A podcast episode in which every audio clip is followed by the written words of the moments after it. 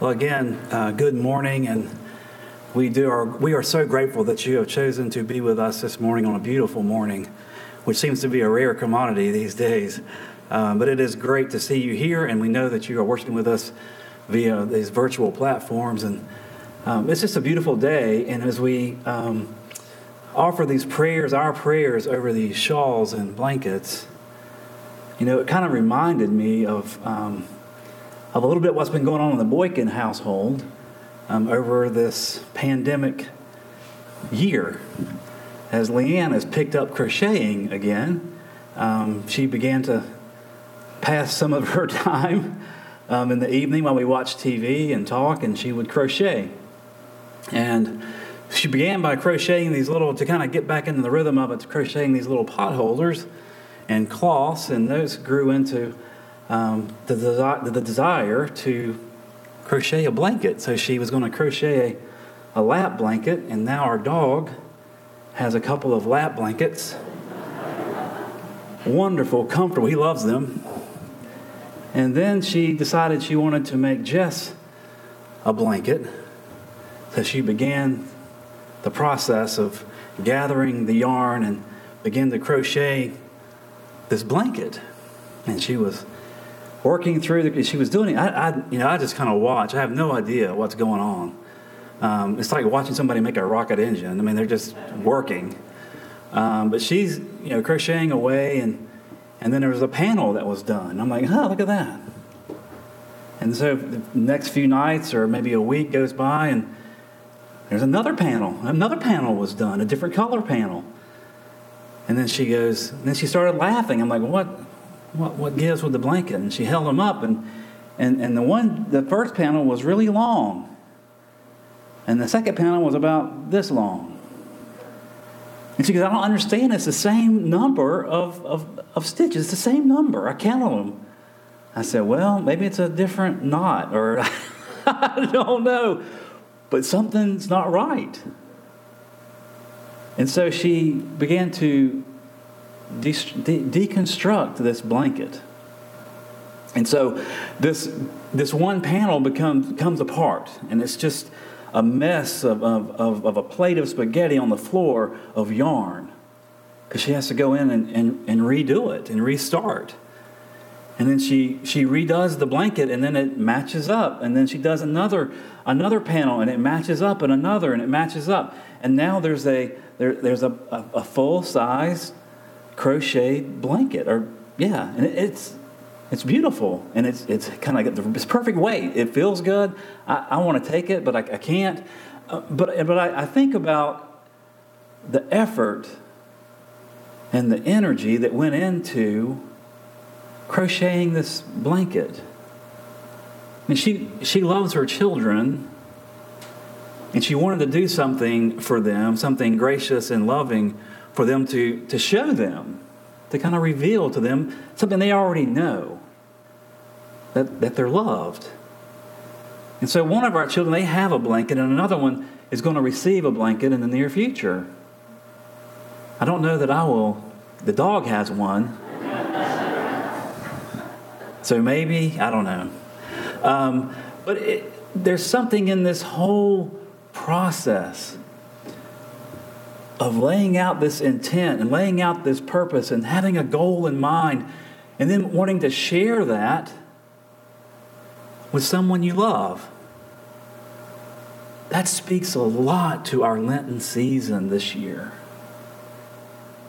Think about what goes in to making that blanket. What goes in to a gift or a service or a word that you offer someone you love? There's an intention. There's a purpose and a goal to grow and develop that relationship, to make it as strong as you can make it, to make it as full as we can make it. That, that's happening with God and with humanity, with us. And we have, a, we have numerous, probably countless ways of talking about these relationships that we have with one another and we, we, we have with God. But the scripture uses a specific language throughout. In the Old Testament, it is clear it's covenant. This language of covenant is important. Now, we don't use covenant language like we have, like, like they did in the Old Testament, they did in Jesus' time. It, it was probably a little more familiar, used a little more often. We don't, now, outside of real estate, I don't know where it's used. And when I think about real estate and covenants, I go back to my, my parents bought a house in 1984 in this brand new development. They were the first house, uh, the, the third house in a rather large development. And so in 1984, they bought this house. And, and it, it, there's a homeowners association. It has all these covenants and restrictions, all these stipulations and requirements to live in the neighborhood, to, to purchase property, and to, to build a house in this neighborhood. You have to follow all of these restrictions all this covenant language. And, and, it, and it dictates how large the house has to be, what the architectural requirements are, what the, the purposes of the property, the, the fence line, how kind of, what kind of fence can you even have in this neighborhood? You can't have a chain link fence. That's a no no. You have to have a wooden fence.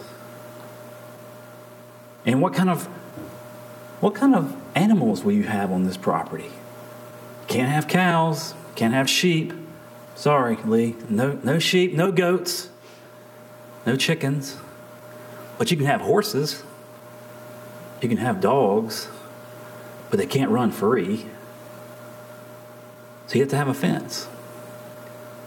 And all the, the outbuildings like garages and barns and, and, and workshops, well, that, they have requirements too. And, and it's all stipulated in this homeowners association and these covenants. And, and, I, and I think about them going into this arrangement and agreeing and obeying this, these stipulations. And then I think about their good friend who bought a piece of property in that same neighborhood. He built this wonderful large house, met all the requirements, and then he started to, to build a barn, a large, grand, beautiful barn. And he had these, these doors on, these garage doors, you know, roll up doors, and, and, and two of them were huge. Well, the president of the Homeowners Association approached him and said, I'm just curious, what do you what are you going to do with this? What, what, what's going to go on in here? What, why, why do you have to have this barn? Why does it have to be so big? And, and what, are you, what are you going to keep in there? You need doors like this. Well, Mr. Council wasn't having any of this. He, he, he knew what he wanted to do, he didn't think it was anybody else's business what he did in his barn or what he kept in his barn. And so he told the president, he says, Well, I read over the restrictions, I read over the covenants, and it says nothing about camels. And he just let it lie. So it makes me think about covenants and how humanity, how we are, we are really good at pushing against the boundaries we can we, we'll find as young young children we're searching for the boundaries. What are the limitations? And how far can we push until they break? And we're good at breaking them oh we're very good at breaking uh, the boundaries and breaking covenants. We've been doing it since creation. But these covenants this idea of covenant it does help set the boundaries. It sets parameters. It's, it lets us know what the intentions are, what the purposes are, what the goals are. And for God, that's very important. And that's why the scriptures use this covenantal language, because it's a promise. It's a promise that God initiates, and God remembers, and God keeps. And we have our role in it. Our, our role in the covenant is to obey. That's our response. To believe and obey. Like I said, we're really good at breaking covenants. In our in this sermon series, we're going to talk a lot about covenants. We're going to make our way through the scriptures, talking about the different covenants and, and how that relates to our relationship with one another and to God. And today we want to talk about Noah's covenant, the, God, the, the covenant that God made with Noah. And we find this in chapter 9, beginning in verse 8. And the, the scriptures are printed in your, in your bulletin if you want to follow along. Genesis 9, verses 8 through 17, kind of sets up the establishment the initiation of this covenant by God and with Noah and with all humanity. The scriptures read Then God said to Noah and to his sons with him, As for me, I am establishing my covenant with you and your descendants after you, and with every living creature that is with you, the birds, the domestic animals, and every animal of the earth with you, as many as came out of the ark. I establish my covenant with you that never again shall all flesh be cut off by the waters of a flood, and never again shall there be a flood to destroy the earth. God said, This is a sign of the covenant that I make between me and you and every living creature that is with you. For all future generations, I have set my bow in the clouds, and it shall be a sign of the covenant between me and the earth. When I bring clouds over the earth and the bow is seen in the clouds, I will remember my covenant that is between me and you and every living creature of, of all flesh. And the waters shall never again become a flood to destroy all flesh. When the bow is in the clouds, I will see it and remember the everlasting covenant between God and every living creature of all flesh that is on the earth. God said to Noah, This is the sign of the covenant that I have established between me and all flesh that is on the earth. And this is the word of God for us, the people of God. Thanks be to God.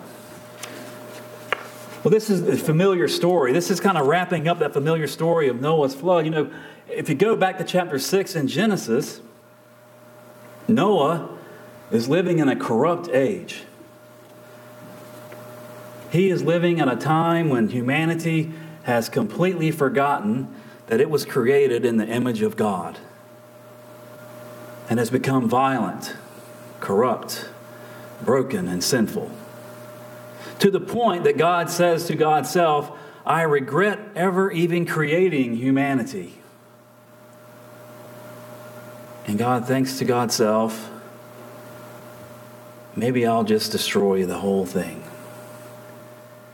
Maybe I'll just deconstruct all that has been brought to order. And maybe I'll just let chaos reign. And he speaks to Noah, and Noah hears and listens. And God tells Noah to build an ark. To build an ark on a sunny day, not a cloud in the sky. No signs of rain. No signs of any deluge or flood. But he builds the ark. And when the rains begin to fall and the flood begins to overwhelm the earth, Noah and his family climb inside and shut the door. Or God shuts the door. And they survive. They're saved as a remnant for all humanity and all creation. So, for 40 days and for 40 nights, the rains fall and the flood overwhelms the earth. And as they float and drift, eventually, dry land begins to separate the waters, and the ark rests on dry ground. And when God says it's safe to come out, Noah and his family come out and offer a thanksgiving sacrifice to God. And God smells the sacrifice and it is pleasing to him. And that's where we find this passage. We find this passage where God has been pleased by the reaction, the response of Noah to be grateful for God's saving act redeeming act for creation. And that's when God tells Noah, I will establish a covenant between me and you and all of your descendants, all of humanity, now and forevermore. Will water never destroy all flesh?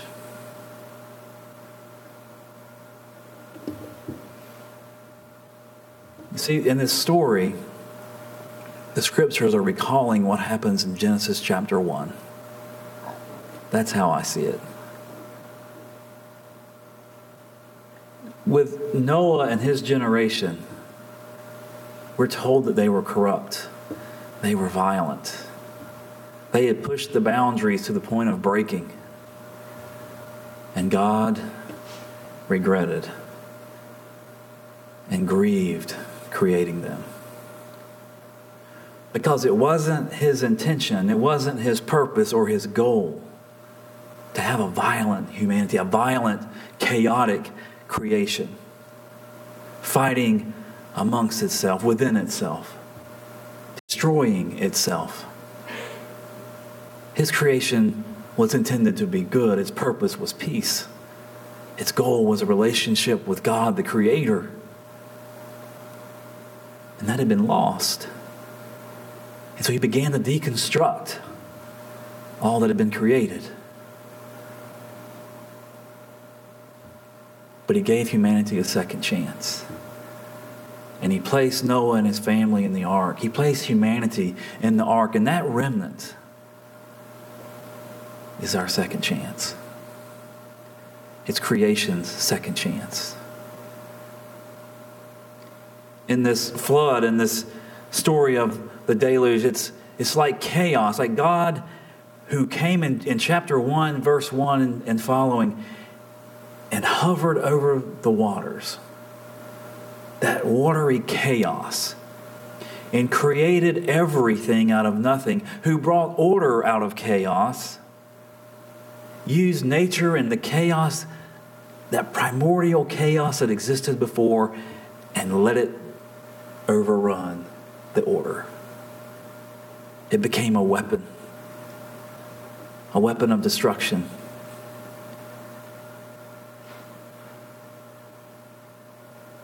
God was continuing to deconstruct what had gone wrong so he could give us and humanity and creation a second chance. And when he had done this,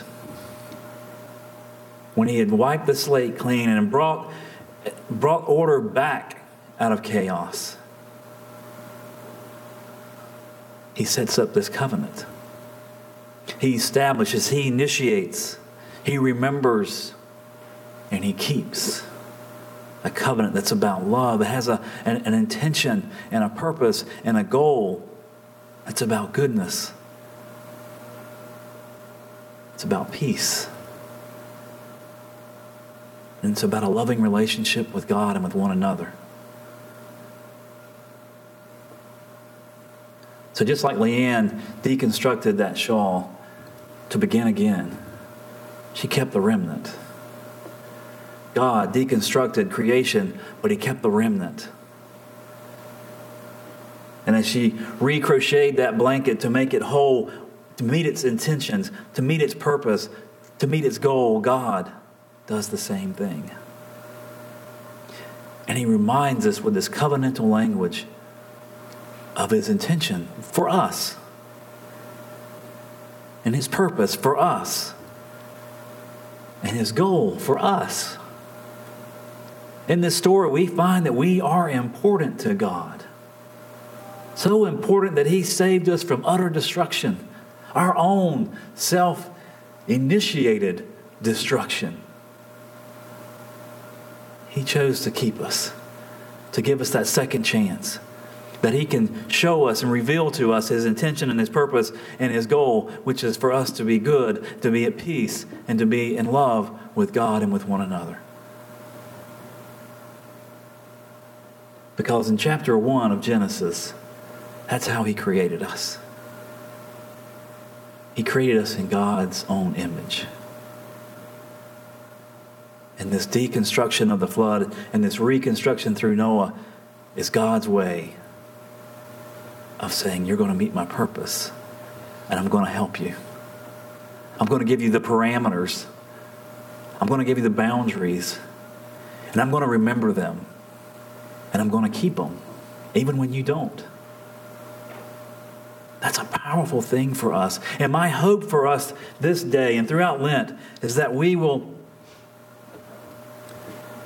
that we will find we will find our place our place and our purpose in the relationship with God. And perhaps through this covenant language, we can begin to reclaim this understanding that we are created in God's image to create and to redeem and sustain all that God has given us with all that God has blessed us. That's my hope for this Lent. That's my hope for every day that God will continue to reveal to us His love and grace for us, our second chances to be in relationship with Him and with one another.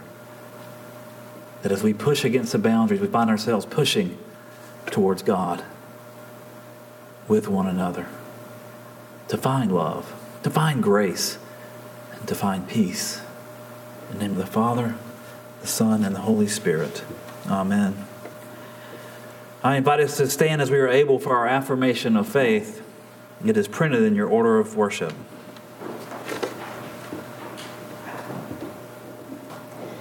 I believe in God the Father Almighty, maker of heaven and earth, and in Jesus Christ, his only Son, our Lord, who was conceived by the Holy Spirit, born of the Virgin Mary, suffered under Pontius Pilate, was crucified, dead, and buried the third day he rose from the dead.